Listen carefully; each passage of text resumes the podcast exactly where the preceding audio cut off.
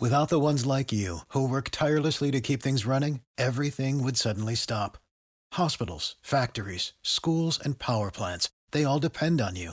No matter the weather, emergency, or time of day, you're the ones who get it done. At Grainger, we're here for you with professional grade industrial supplies. Count on real time product availability and fast delivery. Call clickgrainger.com or just stop by. Grainger for the ones who get it done. What's the easiest choice you can make? Window instead of middle seat? Picking a vendor who sends a great gift basket? Outsourcing business tasks you hate? What about selling with Shopify? Whether you're selling a little or a lot, Shopify helps you do your thing, however you cha-ching. Shopify is the global commerce platform that helps you sell at every stage of your business. From the launch your online shop stage to the first real life store stage, all the way to the did we just hit a million orders stage. Shopify's there to help you grow. Whether you're selling scented soap or offering outdoor outfits, Shopify helps you sell. Wherever and whatever you're selling, Shopify's got you covered. Sign up for a $1 per month trial period at shopify.com slash try. Go to shopify.com slash try now to grow your business, no matter what stage you're in. Shopify.com slash try. Happy Monday, football fans, and welcome into another edition of the Chase Podcast. I'm Isaac Signs, and I thank you for joining me. In today's episode, I recap Championship Sunday and give my thoughts on each matchup. The Saints squandered a 10 point lead in the second half and ultimately saw their season come to an end in overtime. However, it was a missed call late in the fourth quarter that had Sean Payton and the Saints furious about the loss. Just getting off the phone with the league office, they blew the call, and uh, man, there were a lot of opportunities though. But that call puts it first and ten. We're on an knee three plays, and it's a game-changing call. While the media blows up the headlines about the controversial no call, Rams quarterback Jared Goff believes they earned the victory as a team. Definitely went through a whole gamut of emotions when the field goal went in, from you know excited to uh, you know emotional to uh, you know just overwhelmingly happy and um, very excited, man. I get to play in the Super Bowl and um, we earned it. We deserve it. The Patriots are headed to the Super Bowl for the fourth time in five years, but this trip appears to have a different feel for the 41 year old Tom Brady, who's set to play in his ninth title game. You know, yeah, it's just it's a great feeling. I think we've overcome a lot this year. Um, you know, down but not out, and we found a way to play our best the last four games. Buffalo Jets had the bye, played great against Chargers, played really well today, and uh, we're going to need one more great game. So that was pretty uh, great way to end it.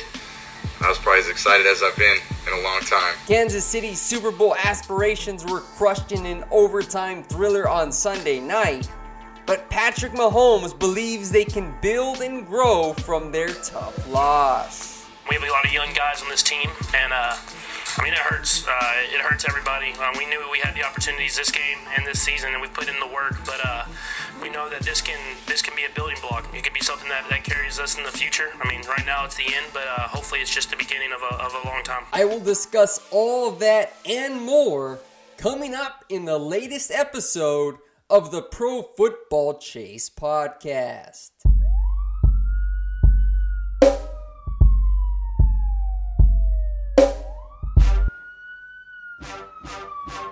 The Fall is another production of the Chase Podcast, covering the latest news and analysis from around the National Football League. Turn the volume up. The chase is on and the chase is live. Now, let's send to your host, Isaac Sala.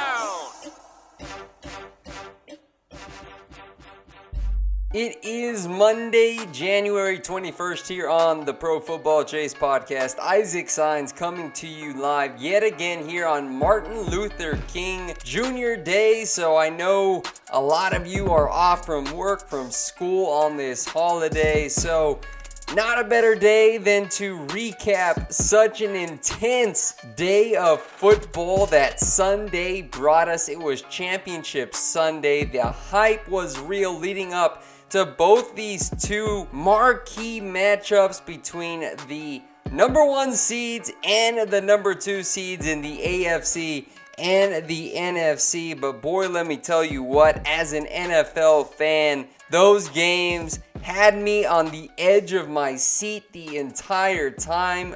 And get this for the first time in the Super Bowl era, both the AFC and NFC title games went to overtime. So, how about that? We watched history unfold before our very own eyes. So, a lot to get into here, and obviously, the first game that I want to recap is this Los Angeles Rams New Orleans Saints game. That was the first of the double header at 3:05 p.m. Eastern Time kickoff. But boy, this has been a controversial game.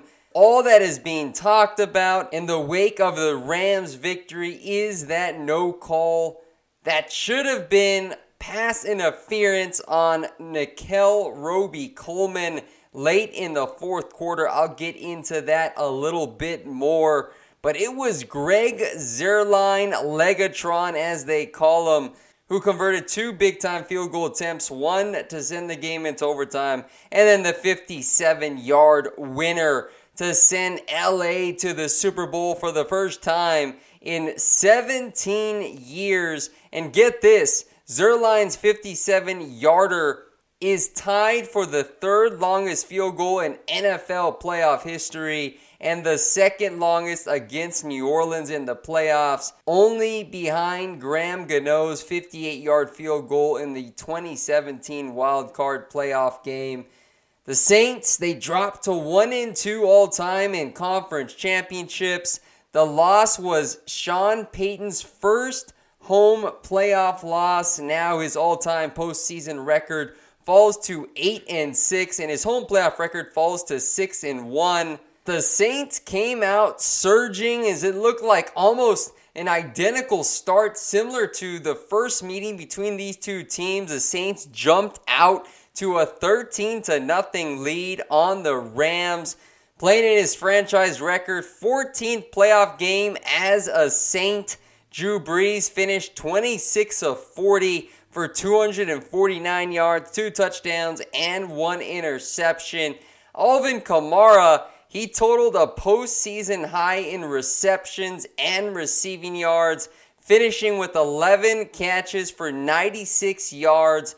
However, he was a non factor on the ground as he was bottled up to 15 yards on eight carries. And then you look at his running partner, Mark Ingram, who just had 31 yards on nine carries. New Orleans, they totaled 48 yards on 21 carries as a team, which was a 2.3 yards per carry average. And so going into this game, that was one of the focal points for the Saints and their chances of advancing to the Super Bowl. It was about establishing the rushing attack early and often because, again, this is a Rams defensive front that ranked 23rd in the regular season. They allowed a league worst 5.1 yards per carry. Now, this LA front, Wade Phillips, he has made some Great adjustments as we saw in the divisional round where they completely took away Ezekiel Elliott and what the Dallas Cowboys like to do, which is ground and pound. So their strong performance was not surprising based on what they were able to accomplish against the Cowboys, but I still expected the Saints and this offensive line to get some success going, but that was not the case and ended up hurting the Saints offensively because there was many opportunities early in this game where had the Saints been able to establish a little bit of a rhythm with Kamara and Ingram, they may have been able to punch in a couple of touchdowns as opposed to settling for field goals because look at this. Instead of it being 13-0 with a touchdown and two field goals, they could have easily had it 21 zip there in the first half and could have put the nail in the coffin in Sean McVay's resilient Rams team. However, they let the Rams hang around amidst a treacherous start.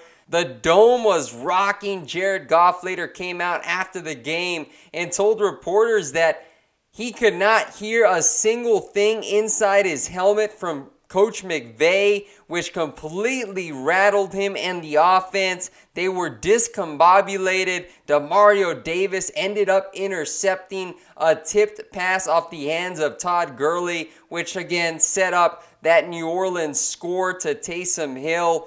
But my gosh, this was a picture perfect start for the Saints and an absolute nightmare for the Rams we saw Todd Gurley stumble out of the gates in what was really an interesting turn of events where CJ Anderson out snapped them significantly. And you saw many sports analysts, the commentators, Rams fans, Saints fans, NFL fans wondering where is Todd Gurley? He ended up rushing for 10 yards and a touchdown on just four carries. He caught one pass for three yards, okay?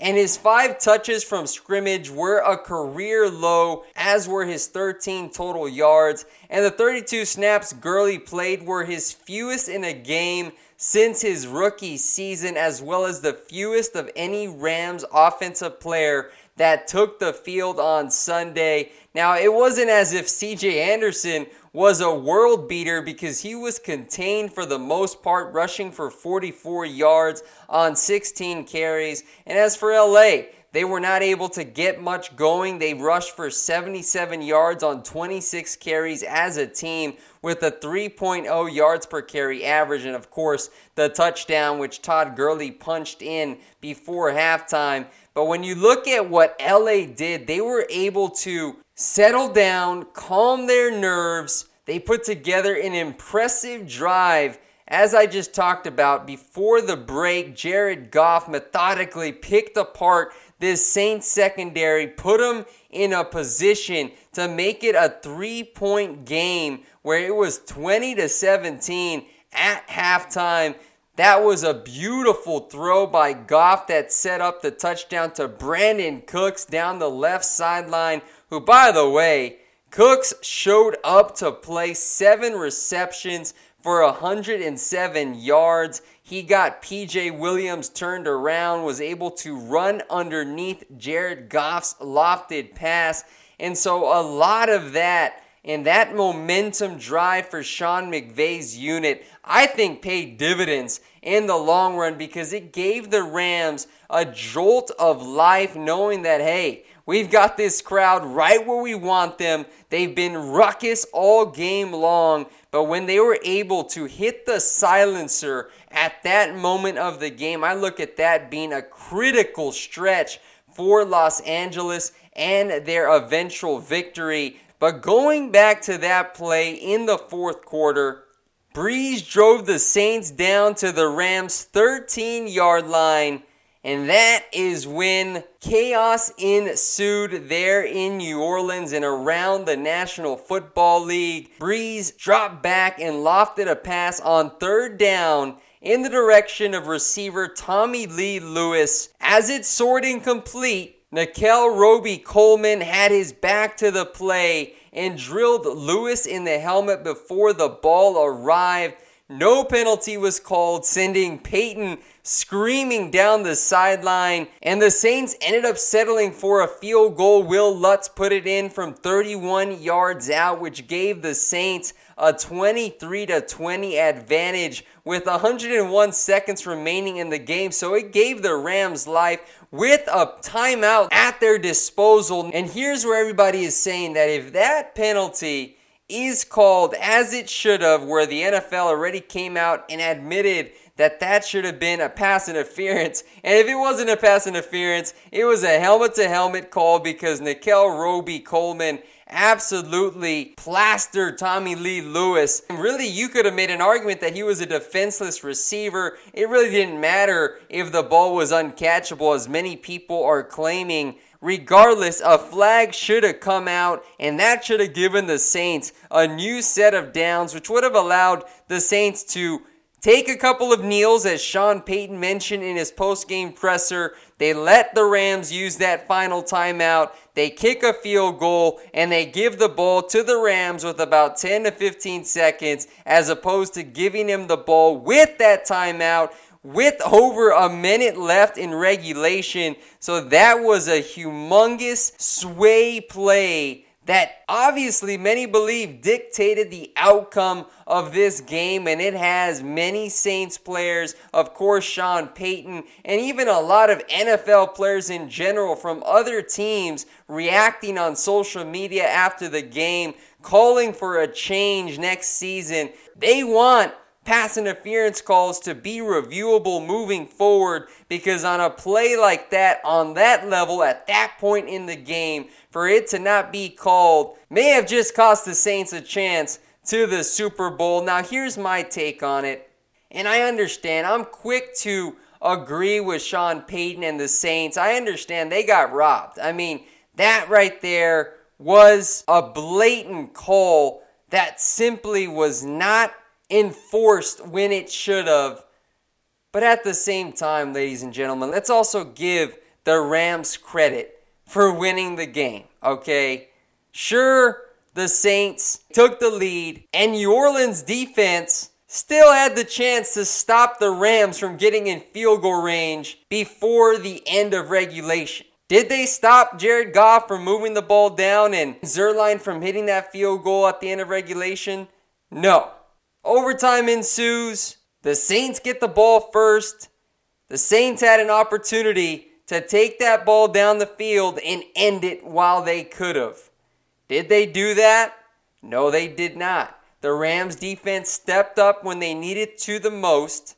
Dante Fowler came up the middle, rattled Drew Brees, forced him to throw a duck pass out in space, which George Johnson came away with the interception, which later set up the game winning field goal. So, my point is this yes, that missed call is horrible and it's bad for the NFL, the reputation of the players. The players work way too hard for this moment for a referee to alter the outcome of an NFC championship game. But the Saints had their opportunities to win this game. They had a 13 0 lead in the first half. They had a 10 point lead in the third quarter. Yet they never were able to put away the Rams. And you have to give McVay, Jared Goff, and that entire group kudos for battling it out, for continuing to put up with the noise, and for eventually giving themselves a shot to win a game in a hostile environment. And so while everybody wants to talk and blow up the headlines about that one play. I think we just have to get to the point, and I know it's easier said than done if you're a Saints fan, but you have to come to the realization that the Rams won it. When overtime started, it was a brand new game. It was a 0 0 affair. The Saints had the ball.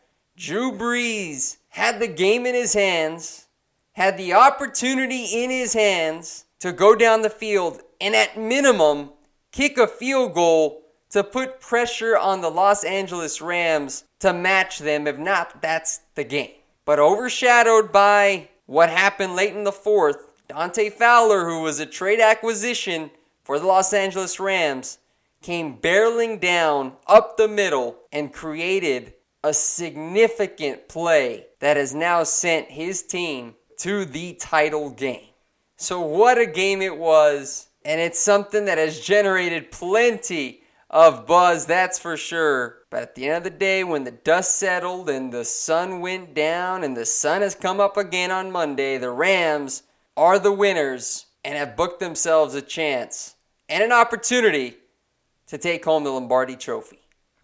On we go to the AFC Championship game, which we all thought after watching the first game, we figured, man, I don't know if there's a way that this game can be as good as the NFC title game, but I think it was even better. The number two seeded Patriots went to Arrowhead to take on Patrick Mahomes and the top seeded Chiefs. This game was very cold. Now, of course, forecasters were saying there was an Arctic blast on the way where they were at one point predicting temperatures to be 5 degrees or maybe even below zero. Temperatures were still frigid at 16, 17 degrees, and it was a chilly evening there in Kansas City, Missouri. But despite squandering a first half lead and finding themselves in a shootout against one of the league's most potent offenses, Tom Brady, Bill Belichick, and the New England Patriots discovered a way to reach yet another Super Bowl and will be on the biggest stage on February 3rd. So there you have it. The Patriots continue their trend. They're booking their way to Atlanta to represent the AFC for the fourth time in the last five years. This was a game where I chose the Chiefs to win this one 34 to 30. So although I didn't get the game right, I was pretty close in that same ballpark. Now, it didn't look like it was going to be a high scoring affair just based on the outcome of the first half because the New England Patriots they came out ready to play. You got to give Josh McDaniels a ton of credit because they came right out of the gates 15 play drive, 80 yards, masterpiece of precision and versatility, consistently confusing the Chiefs' defense and kept them backpedaling and off balance for more than eight consecutive minutes of playing time. And then, of course, that drive was finished by Sony Michel, who scored to get the Patriots an early 7 to nothing lead. And then offensively, Brian Flores, the de facto defensive play caller for the Patriots, who is the impending head coach of the Miami Dolphins. Boy, that guy had himself a night and he solidified himself as a viable candidate because we all know this. The New England Patriots, they don't have an ultra talented defense. Brian Flores isn't playing with Pro Bowl caliber players other than Stephon Gilmore, who, by the way, was a first team All Pro. You got McCourty, who is a very good player in his own right. Dont'a Hightower, Trey Flowers. So, yeah, they have some names out there that can make some plays for you. But what I'm saying is, they don't have the, superstar power on defense like a team, let's say the Rams do, with Aaron Donald and Ndamukong Suh Marcus Peters, Lamarcus Joyner. So you get the point. What I'm saying is, it was the scheme, it was the game plan that Brian Flores had because they completely shut down Patrick Mahomes in Kansas City in the first half. They took a 14 to nothing lead into the break, and the numbers were absolutely baffling because at halftime, New England had 16 first downs Kansas City had three. New England had 245 yards of offense. Kansas City had 32. New England possessed the ball 21 minutes and 7 seconds. The Chiefs had it for just 8 minutes and 53 seconds. New England, they established the running game with Sony Michel. They used bigger personnel that featured two tight ends and fullback James Develin, which was a big part of their offensive game plan. They knew that Kansas City's weakness as a defense was stopping the run up the middle. So, what does Tom Brady and McDaniels do to open up the game? Well, they consistently drove the ball right down the A and B gaps until Kansas City made adjustments to stop them because I was just thinking about it when I was watching that game. I said, man, New England hasn't even had to stretch the field in the pass game because they've had so much success with Sony Michel in between the tackles and then Tom Brady would go to those short, quick routes out in the flats to James White, which I believe his first six receptions went for six first downs. And then you also had Julian Edelman over the middle, who was making the Kansas City secondary pay in yards after the catch. Gronkowski was getting in the mix early on. So it was just a perfect storm for this Patriots offense, as well as that defensive pass rush. You saw Adrian Clayborn, Trey Flowers, a lot of cover zero that was being dialed up by Flores, bringing the blitz. Patrick Chung, I feel like, was blitzing Patrick Mahomes almost on 50% of the snaps. He was coming down. And that's one thing that really surprised me because actually, when I previewed this AFC championship game, I talked about how New England probably was not going to be giving Mahomes that cover zero look and blitz package because of what he could do once he got rolling out of the pocket. And yes, of course, Mahomes is such a talented gunslinger that he did have his moments, including that 150 plus yard pass he dropped on a dime to Sammy Watkins. But other than that, the Patriots were able to corral him, they were able to fluster him in the pocket, they had consistent movement. And you got to give a lot of credit to New England and what they're able to do up front, especially by collapsing the interior of Kansas City's offensive line. You look at Malcolm Brown, Danny Shelton, Butler, who was in there playing a role, getting their hands up at the line of scrimmage because they completely wiped away Kansas City strengths. They basically said, all right, Mahomes, you're the MVP front runner. We want to see you beat us with your arm because they took away Kansas City's run game. And in the process, Bill Belichick pulled out his mantra of eliminating the opposing team's top threats. And that was the case again, ladies and gentlemen. I don't know how he does it.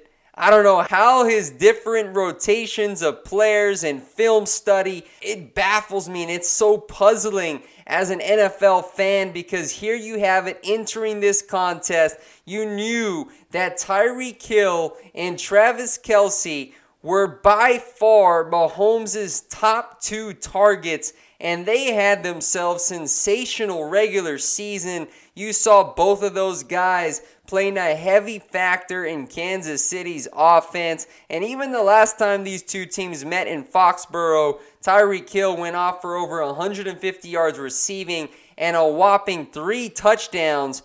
And I talked about this on this mic on Friday when Jerel Worthy joined me to preview these games. I said, man, you know Belichick is going to look to take away at least one of these guys whether it be Kelce, whether it be Hill, and then they would just live with the outcome of whichever one they cut loose and said, hey, we'll let him get his yards, but as long as we take away him in the red zone, we're going to win the battle. In fact, I was proven wrong. They took away both of these guys. I know Travis Kelce scored a touchdown, but looking at their stats, Tyreek Hill the most explosive receiver in football, was held to one reception for 42 yards, and Travis Kelce, three receptions for 23 yards, and of course, that touchdown. They were non factors for the entire course of the game. I know the Chiefs put together a big time second half where they outscored New England 31 to 17 and in the process, 24 of those 31 points were put up in the fourth quarter alone. And so Patrick Mahomes, the dude, deserves his fair share of credit.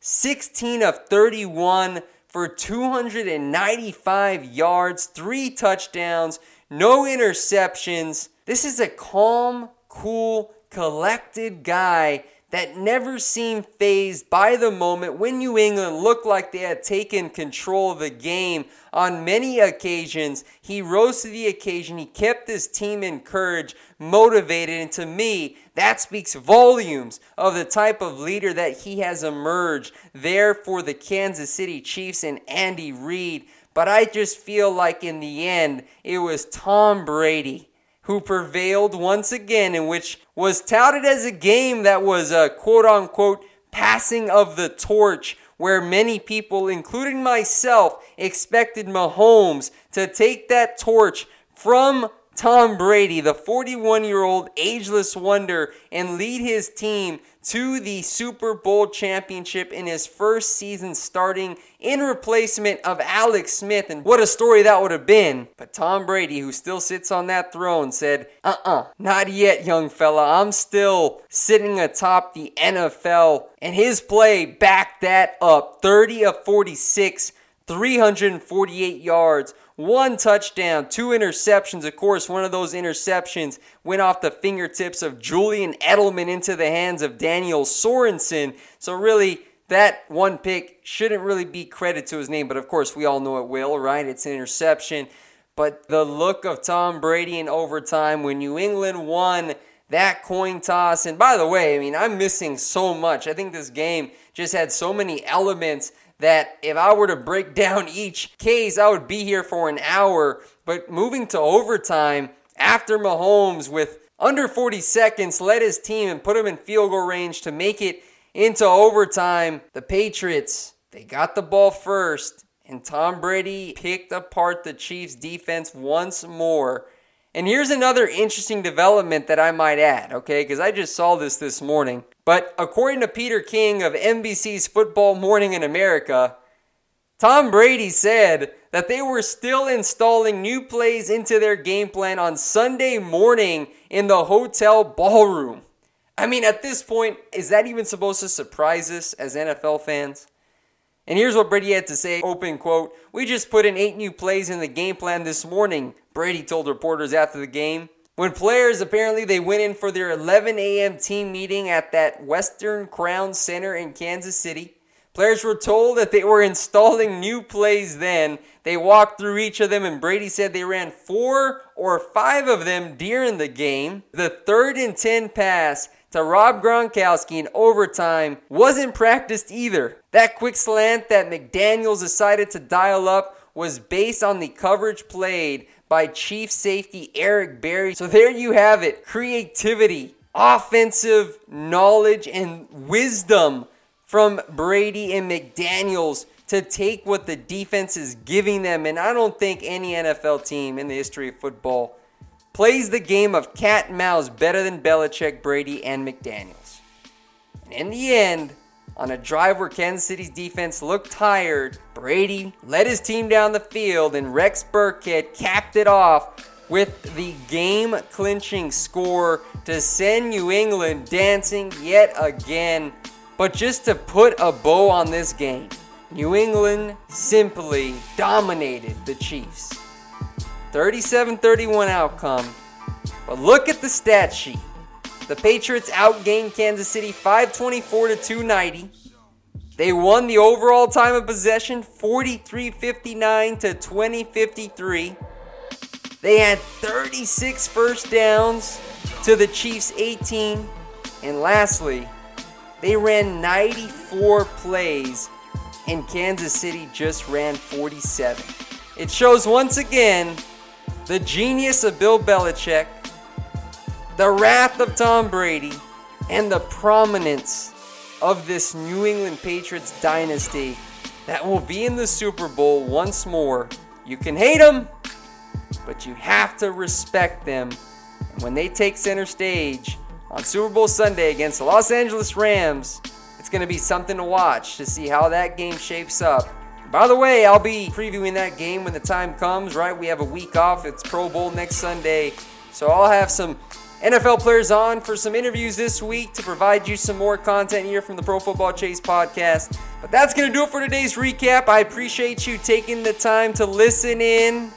I'm sure you have your own thoughts about what went on in both of these games. I'd love to hear them, so always feel free to direct message me, reach out, let's chat about it some more. But until Wednesday, have a blessed rest of the day and take care. Support for this podcast and the following message come from Corient Corient provides wealth management services centered around you. They focus on exceeding your expectations and simplifying your life. Corient has been helping high achievers just like you enjoy their lives more fully, preserve their wealth, and provide for the people, causes, and communities they care about. As one of the largest integrated fee only registered investment advisors in the U.S., Corient has deeply experienced teams in 23 strategic locations. Corient has extensive knowledge spanning the full spectrum of investing, lending, and money management disciplines. Leverage Corient's exclusive network of experts to craft custom solutions designed to help you reach your financial goals, no matter how complex they may be. Real wealth requires real solutions. For more information, connect with a wealth advisor today at corient.com. That's C O R I E N T.com. Corient.com. Sick of being upsold at gyms? My guy, you're currently a base member. For $90 more, I can upgrade you to our Shred membership. For 130 more, you'll be a Swole member. And for just $300 more, you'll reach Sweat Platinum. At Planet Fitness, you'll get energy without the upsell. Never pushy, always free fitness training and equipment for every workout. It's fitness that fits your budget. Join Planet Fitness for just $1 down and $10 a month. Cancel anytime. Deal ends Friday, May 10th. See Home Club for details.